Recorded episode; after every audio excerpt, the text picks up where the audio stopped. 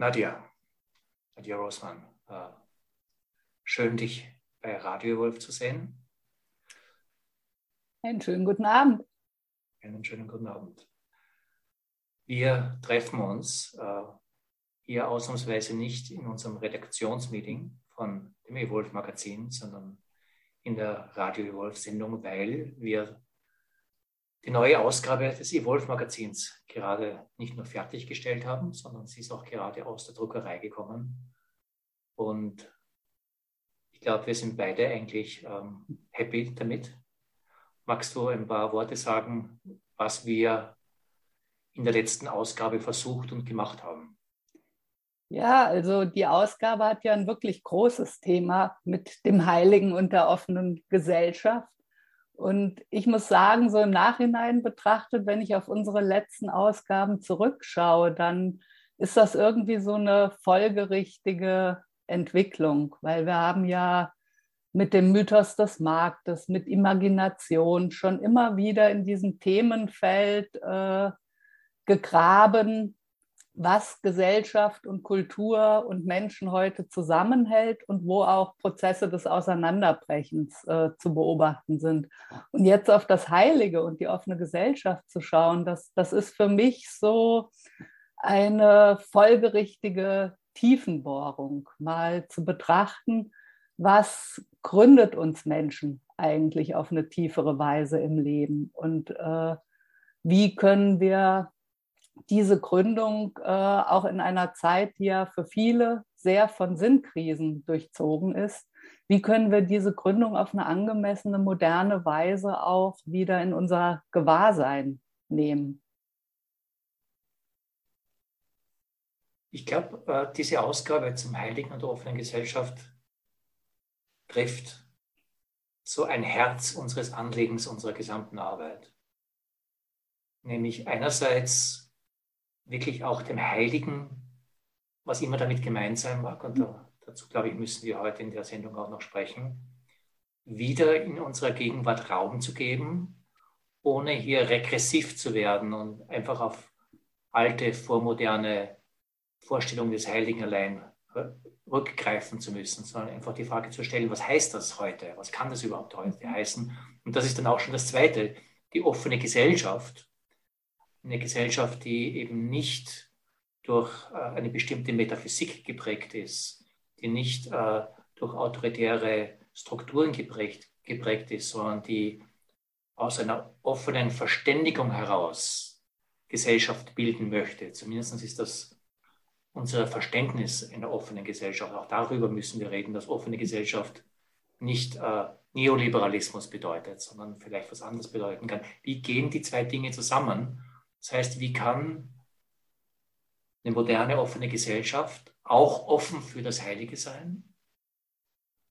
Und wie kann das Heilige in dem Verständigungsprozess einer modernen Gesellschaft sich einfinden? Und äh, das haben wir versucht. Ja, und das, das Spannende an der Arbeit äh, zu der Ausgabe war ja auch zu sehen, dass äh, es bereits sehr viele sehr ernstzunehmende Menschen gibt, die sich genau mit dieser Kombination beschäftigen. Also wie kann das, äh, was von uns Ehrfurcht anfragt, wirklich in der Mitte einer modernen Gesellschaft, einer modernen Weltgesellschaft äh, Raum finden? Und wenn man so äh, in unser Inhaltsverzeichnis äh, schaut, da sind natürlich auch einige Bekannte dabei, weil ein solches Heft äh, ruft natürlich danach auch mit Menschen wie John Vervaeke äh, zu sprechen, der in dieser ganzen Sinnkrisenfrage ja in den letzten Jahren wirklich Bahnbrechendes äh, geleistet hat. Aber es gibt auch äh, Koryphäen, die vielleicht äh, manchmal noch nicht so wahrgenommen werden. Ich denke da an Stefan Brunhuber, der ja gerade diese Beziehung zwischen spirituell Geistigem und einer liberalen Gesellschaft, die du gerade angesprochen hast, mit seiner ganzen äh, Wirkungs- äh, und Arbeitsweise immer wieder von verschiedenen Seiten betrachtet. Weil ich glaube, was heute wesentlich ist, ist wirklich, äh, und das sagt ja John Verweke mit seinem äh, Begriff Religion ohne Religion, dass wir nach zeitgemäßen Wegen find, äh, suchen müssen, wie wir eben diese Tiefe, die ja eigentlich auch der Anbeginn von Menschsein ist, wie wir die äh, heute auf eine angemessene Weise zwischen uns lebendig werden lassen können und ohne in, wie soll ich sagen, romantische Vorstellungen von einem Heiligen, das immer schon vollkommen ist, zurückzufalten, sondern wie kann uns so eine Gründung und auch ein gemeinsames Verständnis eigentlich davon, was uns wirklich wesentlich ist als menschliche Wesen, wie können wir das miteinander aushandeln und äh, dann auch äh, darauf unsere Lebensweise zusammen gründen? Lass uns doch mal den Stefan Brunhuber mhm. zu sprechen kommen, der auch den Vorteil hat, dass er äh, hier in Deutschland beheimatet ist und ähm, der hier wirklich auch ähm, für mich eine Entdeckung war. Hier ist außerdem das Magazin. Äh, es ist auch ästhetisch äh, wunderbar geworden. Und ich halte es einmal einfach in die Kamera, weil äh, ich also auch als Anregung äh, geben möchte, das vielleicht auch selber in die Hände zu nehmen, das Magazin, und sich nicht nur dieses Video anzuschauen. Es ist wert, dieses Magazin zu durchblättern, auch ästhetisch. Stefan Brunhuber, ähm, ein äh, deutscher Psychiater, der aber auch sehr soziologisch denkt, ein Schüler von, Schüler von Ralf Dahndorf und Ralf Dahndorf, ein Schüler von Karl Popper, ist sozusagen in der klassischen Tradition dessen, was ähm, die Denke der offenen Gesellschaft ausmacht. Also diejenigen, die sich mit dem Begriff offener Gesellschaft ein bisschen beschäftigt haben, die prägende oder der prägende Name der offenen Gesellschaft ist Karl Popper, der österreichisch-britische Philosoph äh, des kritischen Rationalismus in Wien aufgewachsen, dann in den 30er Jahren emigriert, über Neuseeland nach England emigriert und ist dann auch äh, in England Sir Karl Popper geworden. Äh, ein, ein, einer der Größen der Philosophie des 20. Jahrhunderts. Er hat seine Philosophie auch als Reaktion zu den Totalitarismen des 20. Jahrhunderts geschrieben. Er war ja in seiner Jugendzeit selber Kommunist in Österreich, äh, war dann ziemlich äh, auch äh, schockiert, äh, dort wo, wo der Sozialismus, Kommunismus hinging und hat äh, mit seiner Theorie äh, der offenen Gesellschaft, die ich glaube 1948 rauskam, eine Philosophie vorgelegt, die ich nennen würde eine Philosophie der Vorläufigkeit.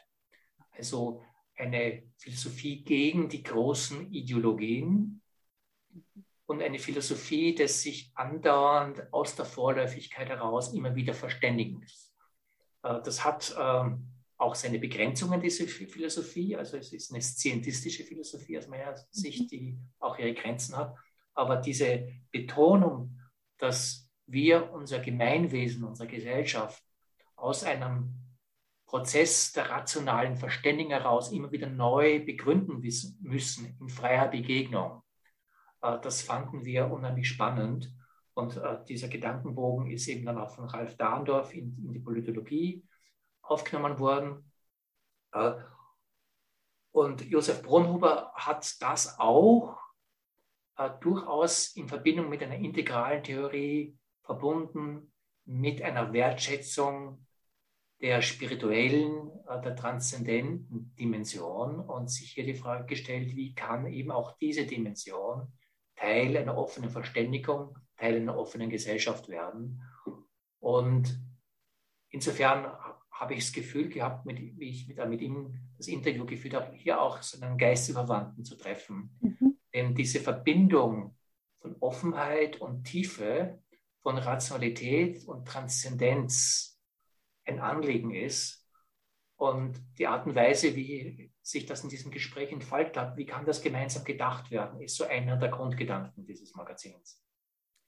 Ich fand bei Brunhuber auch äh, sehr spannend wirklich, wie er äh, das Spirituelle mit der Offenheit eines eher soziologischen Denkens zusammenbringt und wirklich äh, in diskursiver Wechselseitigkeit denkt. Weil für, für ihn ist ja das, das Wiedereinbeziehen des Spirituellen in der offenen Gesellschaft äh, ist für ihn explizit äh, nicht diese Regression in die alten Fundamentalismen. Also es geht nicht darum, zu einem äh, ursprünglich Verlorenen zurückzukehren, sondern es geht ihm, glaube ich, eher darum, dass wirklich Prozesse des Miteinanders und des Aushandelns auch und das immer wieder herausfinden, wo kann sich äh, in Gesellschaften dann Stimmigkeit äh, entwickeln. Darum geht es ihm und eben diese Stimmigkeit, die, die lässt sich menschlich nicht allein rational äh, herbeiführen.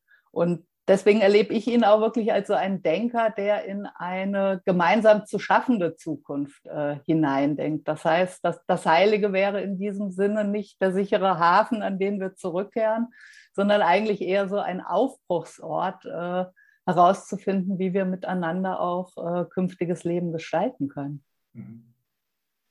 Vielleicht ist es ganz gut, hier auch dazu zu stellen, ein Grund, warum uns diese Verbindung von offener Gesellschaft und dem Heiligen auch so wichtig ist.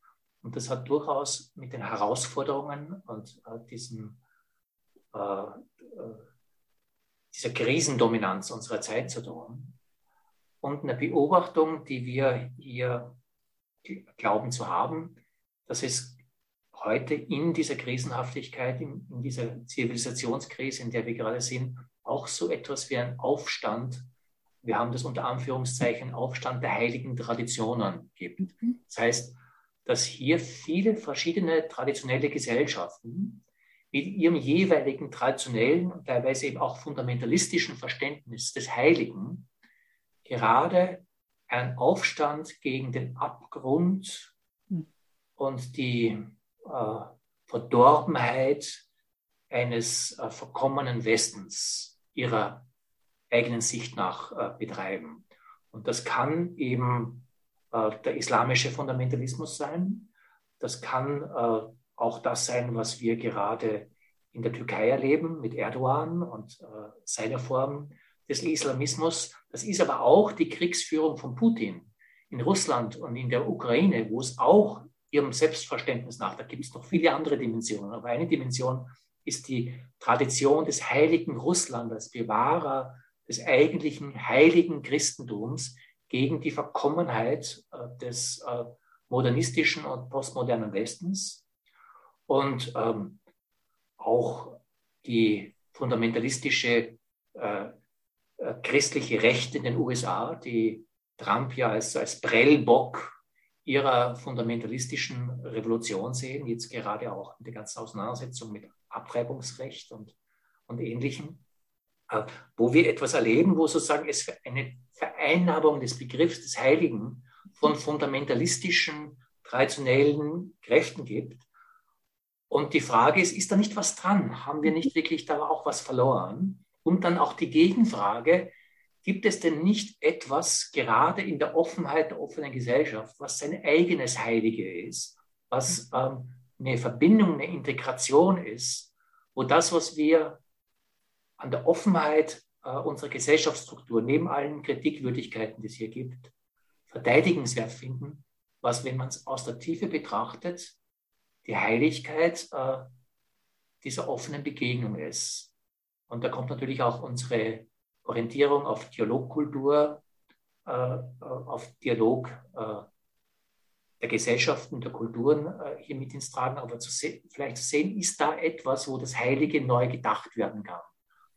Und dieses, dieser Vorschlag, das Heilige vielleicht auch neu zu denken, ist Teil dessen, was wir hier versuchen. Ja, John, John Verweke hat das ja sehr auf den Punkt gebracht, dass eigentlich die Sinnkrisen äh, unserer Zeit niemals alleine politisch oder äh, sozial zu lösen sein werden, sondern dass die Sinnkrisen eigentlich wirklich der Ausdruck äh, dessen sind, dass wir in irgendeiner Form unsere Beziehung zum Wesentlichen verloren haben.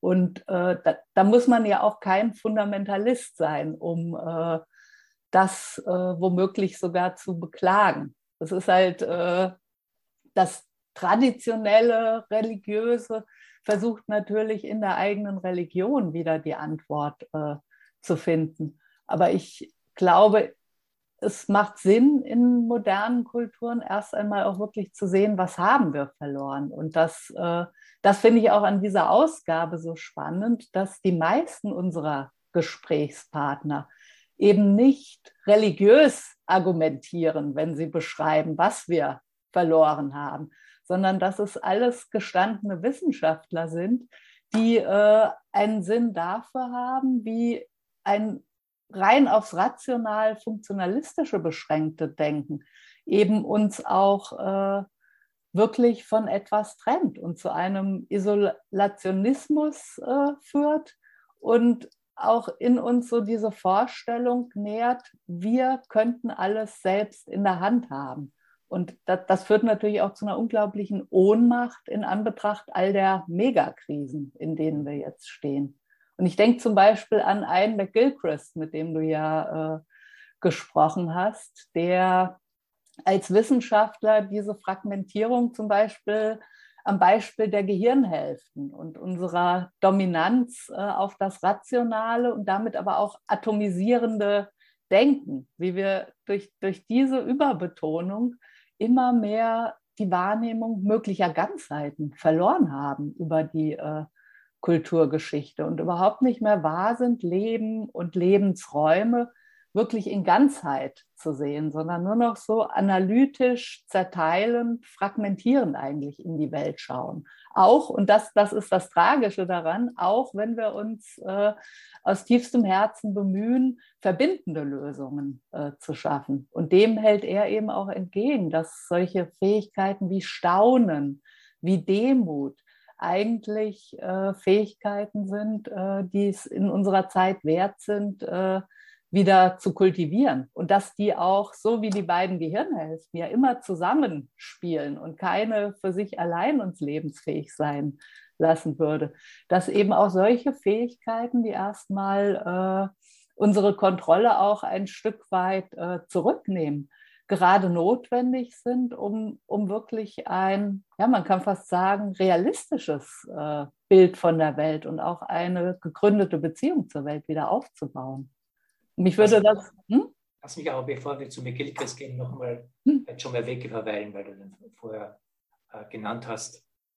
Und ähm, also John Verweke insofern hier wirklich auch was Wesentliches äh, einbringt äh, in, in, diese, in, dieses Gespräch. Und du hast das auch mit, mit, mit, mit angesprochen. Denn er, äh, er hat diesen Begriff Religion ohne Religion, äh, den wir sehr sympathisch finden aber er macht etwas, äh, was ich als unheimlich hilfreich empfinde, nämlich er argumentiert als Wissenschaftler für sogenannte nicht wissenschaftliche Formen von Wahrheit. Ähm, nicht wissenschaftlich in einem begrenzten Verständnis, einem scientistischen Verständnis von Wissenschaft. Und er macht es aus seiner eigenen Tradition der Kognitionswissenschaft heraus indem er äh, hier wirklich sehr seriös und äh, genau argumentierend sagt, dass es Formen von Wahrheit gibt, äh, die wir vergessen haben. Und wie wir in unserer gegenwärtigen äh, äh, scientistischen Kultur uns auf eine Form von Wahrheit eingeschworen haben. Er nennt es propositionale Wahrheit, man könnte es auch kognitive Wahrheit nennen. Das ist sozusagen Sätze, Aussagen, eine Aussagenlogik von Dingen, die wahr sind und wo man dann argumentativ schaut, ist das wahr, das nicht wahr, ist, entspricht das eine dem anderen und das ist eine Form von, von Wahrheit, auf die sich unser wissenschaftlicher Diskurs reduziert. Aber er sagt, es gibt eigentlich äh, dem davor liegend äh, andere Formen von Wahrheit, ohne die diese wissenschaftliche, scientistische Wahrheit gar nicht funktionieren würde. Und das sind äh, Wahrheiten äh, des, einer teilhabenden, einer äh, prozessualen Wahrheit und einer perspektivischen Wahrheit. Das heißt, um überhaupt die Welt wahrnehmen zu können, muss eine Wahrnehmung sein, dass ich die Welt aus einer gewissen Perspektive, einem gewissen Verständnis von hier bin ich und das nehme ich wahr, wahrnehme. Also dieses Wahrnehmen äh, der eigenen Perspektive, der eigenen Verortung. Und dieses Wahrnehmen, das nennt er äh, das, äh, das prozessuale Wahrnehmen, dass ich Teil eines Prozesses bin, an dem ich teilhabe. Und dass das jetzt nicht sagen logische Wahrheitsformen sind, sondern existenzielle Wahrheitsformen, die in früheren äh, Weltverständnissen in der Mythologie äh, oft zum Ausdruck kamen, in den, in den Geschichten, äh, die wir äh, teilweise sehr selbstverständlich auch in unseren Ritualen, unseren gesellschaftlichen Ritualen, unseren religiösen Ritualen, unseren persönlichen Ritualen praktiziert haben, die wir aber jetzt ähm, ausklammern und sozusagen dieses Präpositionale und äh, Kognitive als das einzig Ernstzunehmende. Noch schlimmer, äh, nur wenn es verrechenbar und objektivierbar ist, als Wahrheit äh, äh, wahrnehmen. Und er insofern eine sehr grundlegende wissenschaftliche Argumentation bringt, all das, was früher als existenziell wesentlich, ansprechend, äh, ehrfurchtsgebietend wahrgenommen wird, auf eine neue Weise ernst zu nehmen und insofern auch auf eine neue Weise ernst zu nehmen, das, was wir eben traditionell als heilig verstehen. Etwas als heilig verstehen heißt ja nichts anderes, als dass es existenziell ergreifend, ehrfurchtsgebietend und zutiefst sinnvoll ist. Das beschreibt dieses Wort, egal in welche Metaphysik ich das einbaue. Und hier zu sehen, dass jemand einen Brückenschlag baut zwischen einem sehr ähm, ansprechenden, akademisch auch haltbaren Denken versucht und gleichzeitig all das, was uns anscheinend in unserer modernen Kultur abhanden kam, wo wir diese ja, verobjektivierende, verrechnende Weltwahrnehmung haben, wo nichts mehr anders wirklich Gültigkeit hat, existenzielle Gültigkeit hat, dass wir hier etwas verloren haben, äh, das wahrhaftig ist. Mhm. Und ich glaube, dass er das auch mit einer Religion ohne Religion meint, dass wir die, die, dieses sich ansprechen lassen vom zutiefst wahrhaftigen, existenziell ergreifenden und wesentlichen neu uns erarbeiten müssen und hier dann auch, er nennt das eine Ökologie von Praktiken entwickeln mhm. müssen, um sich dem wieder zu stellen. Und das auf eine Art und Weise, wie du eben sagst, ähm, ohne jetzt äh, vorschnell auf dogmatische, herkömmliche, religiöse Diskursformen zurückzugreifen, durchaus im Respekt dessen, hm. aber eben versuchend, äh, eine moderne wissenschaftliche Denkweise hier mit einzubinden. Und das, diese Verbindung, wo sich das Heilige öffnet, ohne dass ein aufgeklärtes Weltbild deswegen Schaden leiden muss, um es mal so zu sagen.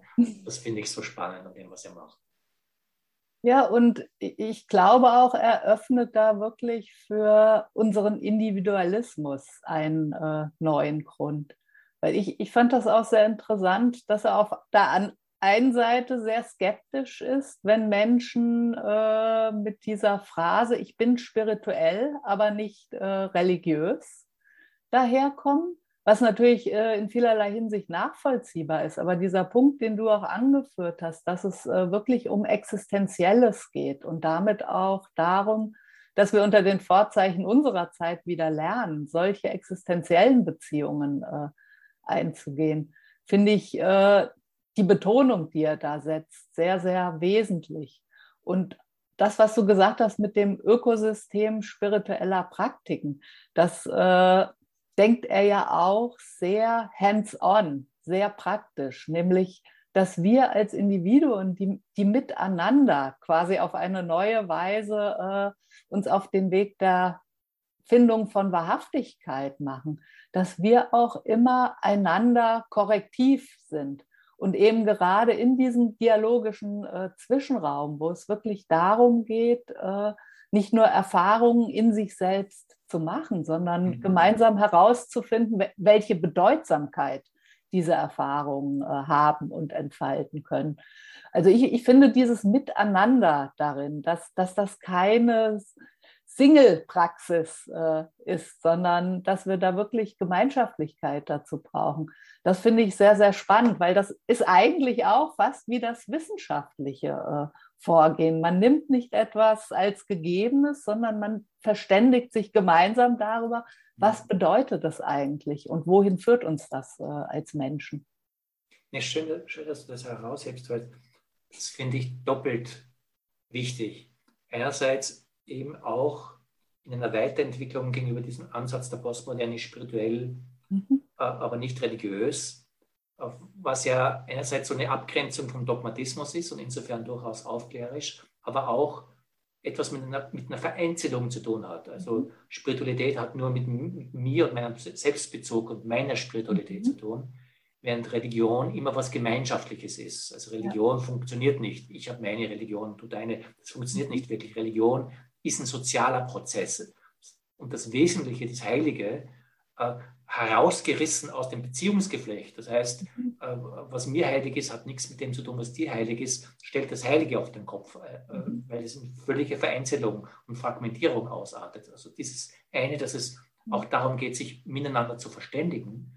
Und auch das andere, was du angesprochen hast, dass dieser Verständigungsprozess offen ist. Mhm. Also, dass ich an diesem Prozess teilhaben kann. Das ist sozusagen ein großer Dialog, der Verständigungsprozess auch über das Heilige ist wo ich nicht im Besitz der Wahrheit sein muss und du nicht im Besitz mhm. von Wahrheit sein musst, sondern wir in einem andauernden Verständigungsprozess der verschiedenen Praktiken und Schwerpunkten und Perspektiven, die wir haben, ein gemeinsames Ganzes weben, äh, wo das Ganze uns immer jeweils übersteigt, sondern erst im Gewebe zum Ganzen wird und auch immer unvollständig bleiben darf mhm. und immer sich in Entwicklung befindlich sein darf und insofern wieder einen Bezug zur offenen Gesellschaft hat, weil sie immer im Prozess, immer unabgeschlossen und immer gemeinschaftlich herausfindend, forschend, auch äh, durchaus streitend, aber sich auch wieder findend,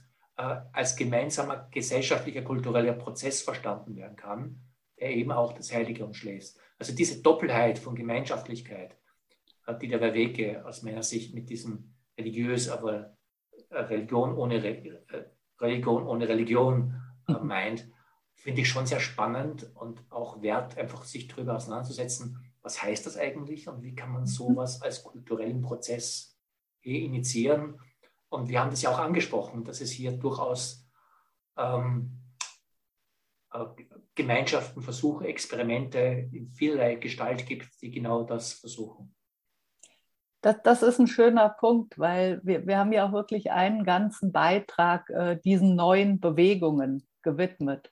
Und das, das ist schon äh, erstaunlich, an wie vielen äh, Orten, nicht nur in Deutschland, sondern weltweit, Menschen wirklich genau mit diesen Fragen auch äh, experimentieren.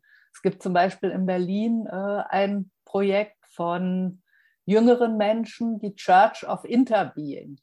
Und äh, die, die versuchen auch äh, ein eigenes Ökosystem spiritueller Praxis, Praktiken äh, zu erforschen.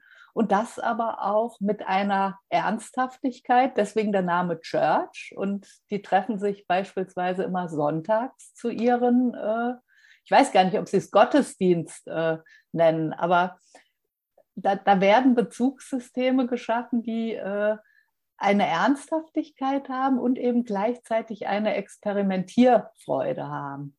Und äh, ich, ich, glaube fast, das funktioniert auch nur, wenn man äh, das Heilige wirklich als heiliges äh, Erz nimmt, weil sonst wird es äh, leicht Spielerei. Und äh, ja, ich, ich finde das einfach beispielhaft zu sehen, dass ist nicht die Kirche, die vielleicht viele aus ihrer Kindheit noch gewohnt sind und die ja heute auch äh, selbst den treuen Kirchgängern vieles äh, abverlangt, weil sie einfach äh, immer mehr Dysfunktionalitäten an den Tag legt.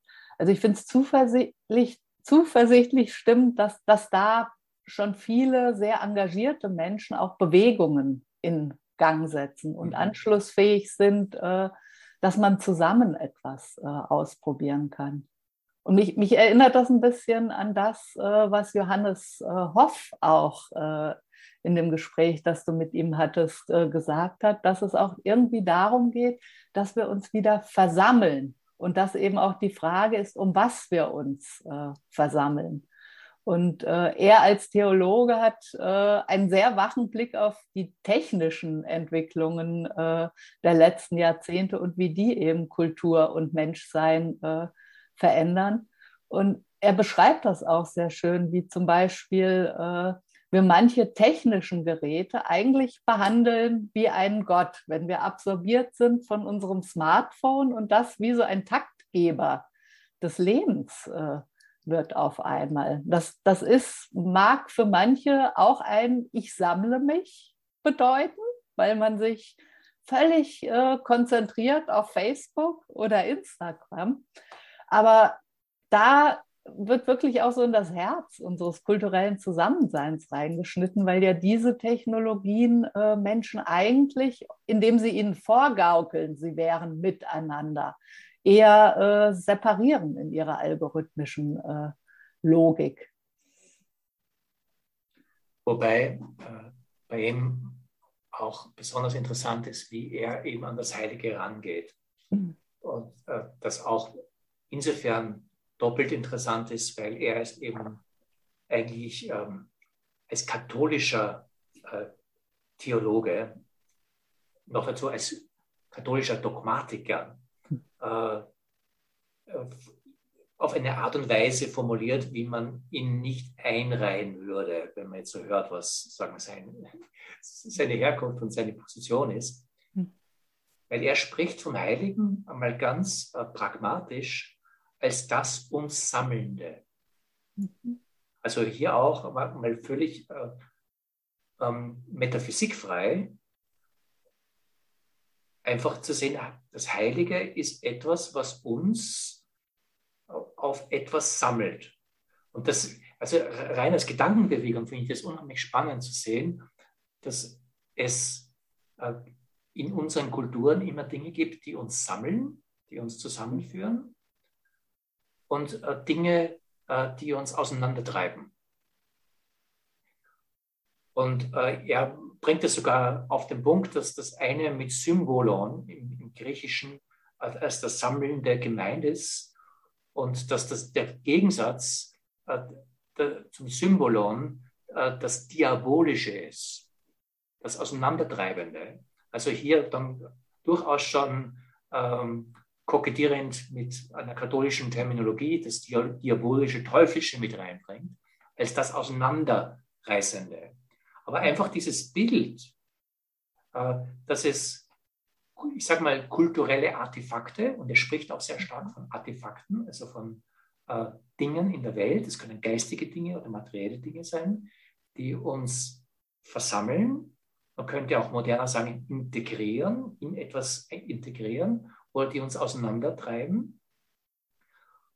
Und dass eine Kirche, wenn sie als Kirche funktioniert, das heißt, wenn sie äh, als, als heiliger Ort angenommen wird, dass sie eine Gemeinde sammelt. Dass ein heiliger Ort und auch eine heilige Schrift oder auch ein, äh, ein heiliger Gedanke äh, von den Menschen, die sich von diesem Artefakt angesprochen finden, dass es uns sammelt.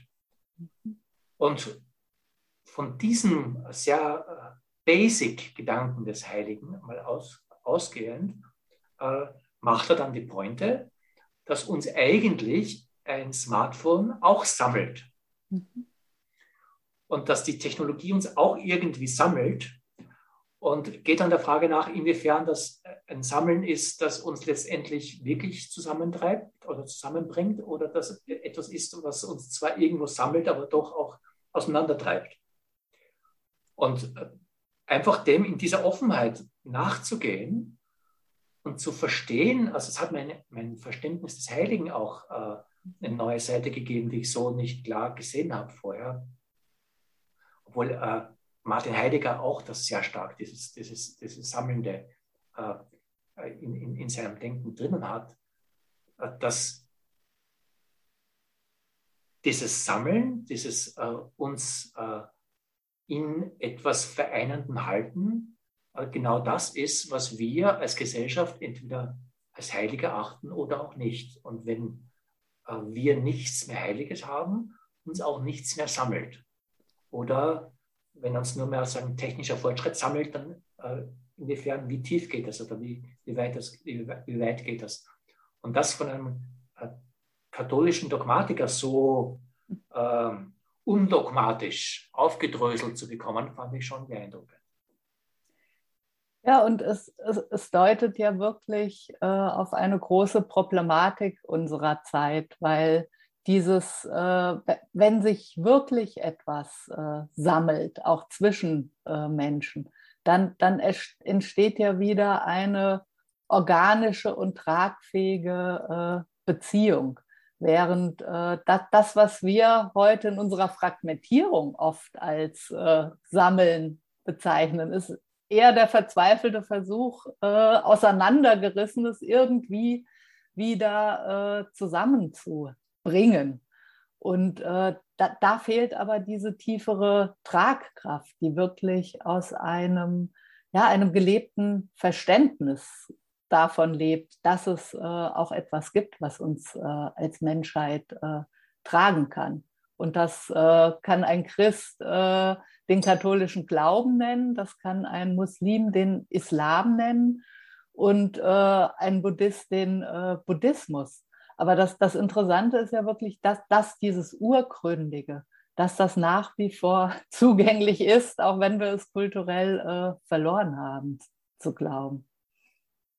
Der Hof hat ja noch was eingebracht in dem Gespräch, das ich, glaube ich, nie vergessen werde, ähm, weil er ja noch dazu Dogmatiker ist. Also wenn man etwas nicht ab kann an der katholischen Kirche, dann ist es die Dogmatik. Äh, mhm. Da, da, ringen immer gleich die Alarmglocken und äh, aus meiner Sicht auch oft berechtigt.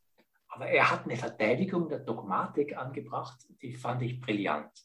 Und äh, die geht so, dass man die Dogmatik völlig falsch versteht, nämlich im Verhältnis von spiritueller Praxis und Dogmatik ist seine Behauptung, äh, dass es äh, sagen, der, der große Irrweg der, der Kirchen in, in, aus seiner Sicht der Moderne, also so Frühmoderne, äh, darin besteht, die Basis nicht auf die spirituelle Praxis, sondern auf die Dogmatik zu setzen. Dass die Dogmatik eigentlich da ist, Leitplanken für eine spirituelle Praxis zu geben. er hat es so argumentiert, wenn ich, wenn Teil meiner spirituellen Praxis ein Jesusgebet ist, also mich Jesus zuwendend, dann brauche ich ein, ich ein bestimmtes Verständnis, um diese Praxis überhaupt praktizieren zu können. Also wenn ich kein Verständnis von der Göttlichkeit Jesus Christus habe, dann funktioniert das Gebet nicht. Das heißt, ich brauche eine gewisse Dogmatik, dass Jesus eben auch Gott ist, um diese Praxis überhaupt üben zu können. Und eigentlich geht es zuerst um die Praxis und dann sozusagen um Leitplanken, die diese Praxis halten. Und verschiedene äh, spirituelle Traditionen haben verschiedene Praktiken, brauchen deswegen auch verschiedene Dogmen, um jeweils das zu halten. Und dann braucht es einen Verständnisprozess. Also auch das kann in der Pluralität einer offenen Gesellschaft gehalten werden, mit dem Respekt vor unterschiedlichen Praxisformen mhm.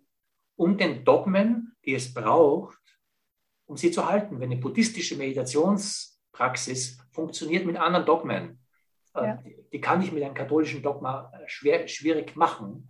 Äh, und eine islamische spirituelle Praxis braucht bestimmte Dogmen, um sie zu halten. Aber wenn ich dann die Pluralität der spirituellen Praktiken einmal, einfach einmal akzeptiere, und sie auch nicht absolut setzt mhm.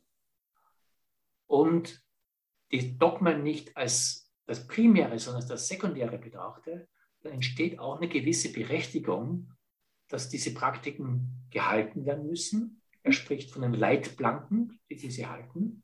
Er sagt, man darf nur nicht auf diesen Leitplanken reiten oder dann, dann stellt man alles auf den Kopf, sondern es geht um die Praxis zuerst. In diesem Verständnis äh, dreht sich das äh, Verhältnis von Praxis und Dogmatik völlig um. Und auf einmal wird Dogmatik so etwas, was eine gewisse Berechtigung hat. Fand ich unheimlich erstaunlich, habe ich so noch nie gedacht. Ja, ja, und das, das, das gibt natürlich auch dem ganzen Denken, wie soll ich sagen, also ich, ich nehme da auch äh, so eine zutiefst äh, verbindliche Seriosität äh, war. Und das ist, glaube ich, auch für all die Diskurse, die wir im Magazin äh, zusammengebracht haben, sehr, sehr äh, bezeichnend, dass das alles Pioniere in ihren jeweiligen äh, Richtungen sind, die wirklich interessiert sind, die Zukunft des Heiligen zu ergründen und nicht äh, eine eigene Wahrheit des Heiligen zu proklamieren. Und das, das legt für mich auch äh, so ein bisschen diese kulturelle Hoffnung, dass die Zukunft des Heiligen wirklich äh, es ist, dass wir alle möglichen Kontexte erschaffen, in denen äh, gemeinsame Praxis auch und gemeinsame Verständigung äh, möglich werden, ohne dass wir jetzt äh, die etablierten Traditionen dadurch verwässern äh, müssten. Hm. Jetzt möchte ich dann doch noch mal äh, auf den McGill-Christ zu sprechen mhm. kommen, den ich vorher so äh, liegen gelassen habe, weil ich noch mal auf den Wege zurückkommen wollte, weil das Gespräch mit dem McGill-Christ ist schon ein besonderes und ich finde es auch sehr spannend, dass es uns gelungen ist, mit ihm zu sprechen, weil ich glaube, er ist ein sehr wesentlicher ähm, Impulsgeber äh, für das internationale Gespräch hier. Er ist auch vor zehn Jahren äh, mit dem Buch äh, The Master and the Emissary, ich weiß nicht gar nicht, wie, wie das auf Deutsch heißt, äh, sehr, sehr, bekannt geworden, indem er eben, du hast das, hattest es schon angeführt, äh, unser ganzes Denken von der Neurowissenschaft über die rechte und die linke Gehirnsphäre neu aufrollt. Insofern neu aufrollt, indem er sagt, all das, was die Poppsychologie dazu zu sagen hat, ist eigentlich alles Quatsch. Also von der, auf der einen Seite ist das Denken, auf der anderen ist das Gefühl und da, da, da, das, ist, das ist alles Quatsch. Das stimmt so nicht. Das ist alles Poppsychologie. Aber, und er hatte hier unheimlich viel äh, Forschungsarbeit gemacht, äh, indem er sagen, ähm, Metastudien sich angesehen hat über äh, Gehirnforschung dass es sehr wohl hier eine, etwas zu sehen gibt am Unterschied zwischen der rechten und der linken Hirnsphäre. Und er hat es für mich etwas festgemacht, äh, das fand ich auch sehr spannend, indem er äh, gesagt hat, dass es für jedes Lebewesen, also vom Einzeller angefangen, eigentlich zwei Arten von Bewusstsein braucht, die, die miteinander äh, so, sowohl eine Polarität bilden als auch zusammenspielen. Sagt, dass, jede, dass jedes Lebewesen ein Bewusstsein für das Konkrete braucht, dass es handhaben und manipulieren kann, wie das Futter, äh, und das, um das ich mich kümmere und, und äh, dass ich manipulieren kann, so dass ich es aufnehmen kann, aber gleichzeitig die Aufmerksamkeit, wenn ich mich auf das Futter konzentriere, dass da auch immer sozusagen äh, äh eine Feindbedrohung da ist, selber gefressen zu werden. Es braucht immer sozusagen diese allgemeine Aufmerk ungerichtete Aufmerksamkeit auf Gegenwart, die nicht auf das konkrete, manipulierbare, äh, vereinzelte ist, sondern auf das äh, gegenwärtige Allgemeine. Und diese Polarität, dieser doppelten Aufmerksamkeit, die es eigentlich immer braucht, um überleben zu können, also das ist ein ganz darwinistischer Gedankengang in sich, entwickelt äh, einerseits eine Bewusstseinsform des konkreten, spezifisch manipulierbaren, äh, was, was sehr nah an unserer technischen Vernunft ist, und einer allgemeinen Wachheit, Gegenwärtigkeit, Offenheit und Bewusstheit, die dann sehr wohl ähm, mit links und rechts gehirnhemisphärisch verortenbar ist. Er sagt, alle Prozesse sind immer links und rechts gleichzeitig, aber die Art und Weise des Umgangs ist unterschiedlich. Und wie sehr hier sagen, unsere westliche Kultur von der einen Hemisphäre äh, von der Linken äh, dominiert ist. Äh, und hier er selber auch sehr stark taoistisch, ostasiatisch, meditativ geprägt. Hier es etwas gibt, was komplementär dem Gegenüber gesetzt, gesetzt ist, was eine Anerkennung auch des Staunens, der Offenheit, der Gegenwärtigkeit und er sagt es auch explizit in, in seinem äh, äh, neuen Buch hat er das ganze Schluss, lange Schlusskapitel des Buches, ist ein tausendseitiges Buch, ähm, äh, über das Heilige. Wo ihn dann auch, äh, er hat das so erzählt in dem Interview, äh, ihm viele abgeraten haben, das das Heilige zu nennen wäre, damit seine ganze wissenschaftliche Plausibilität sich untergräbt. Und er sollte es doch besser auslassen und irgendwie was anderes. Und er hat gesagt, nee, das ist wichtig, das ist das Heilige, das muss auch als solches benannt werden.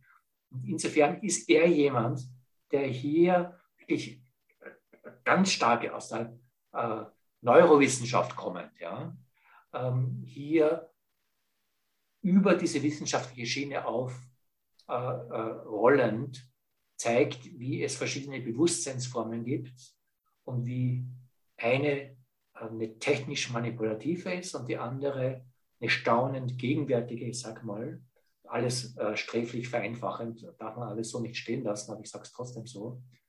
Und wie sehr es hier wirklich sehr starke wissenschaftliche Argumente gibt, staunend gegenwärtige Heilige, ernst zu nehmen ich finde das auch einfach so schön, wie er eben damit zeigt, dass das staunend Gegenwärtige wirklich äh, Teil unserer menschlichen Natur ist und äh, nicht irgendein äh, Humbug, äh, dem man sich vielleicht fälschlicherweise anvertraut. Weil dieses, dieses Was ist Menschsein wirklich, das, das versucht er ja wieder so hervorzubringen und verständlich äh, zu machen. Und damit hält er für mich auch, ja, wie soll ich sagen, diese menschliche Öffnung und gleichzeitig die Notwendigkeit, dass wir uns auf die Komplexität einer ganz konkreten Zeit beziehen können. Das hält er für mich damit als möglichen Prozess äh, wirklich zusammen. Und ich glaube, dass das kann auch eine Einladung dieser Ausgabe äh, insgesamt sein. Beim Lesen nicht nur all die spannenden Fakten, die das Heft tatsächlich ja auch bringt, äh, für sich äh, einzuatmen, sondern auch in einen Dialog äh, darüber zu gehen und zu schauen, was kann aus diesem wachsenden Verständnis und auch aus einer geistigen Öffnung, die man vielleicht bei der Lektüre erfährt, was kann daraus wirklich kulturell zwischen uns wieder werden. Und ich muss sagen, ich, ich freue mich dieses Mal wirklich besonders auf die Evolve-Salons, die wir wieder haben werden äh, zum Heft, weil das werden mit Sicherheit sehr, sehr spannende gemeinsame Tiefenbohrungen auch. Ja, insofern ist es natürlich eine Einladung, sich auch an diesen Salons zu beteiligen.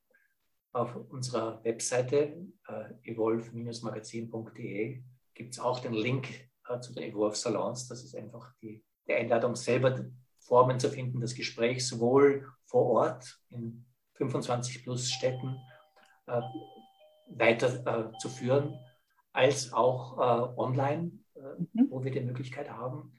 Und insofern ist das einfach äh, eine Einladung, das Gespräch auch miteinander zu führen, weil das Magazin soll immer auch eine Einladung zum Gespräch sein. Das ist unser Selbstverständnis als Magazin. Es ist natürlich zuerst auch eine Einladung, das Magazin in die Hände zu nehmen, es zu kaufen, am besten auch äh, zu abonnieren.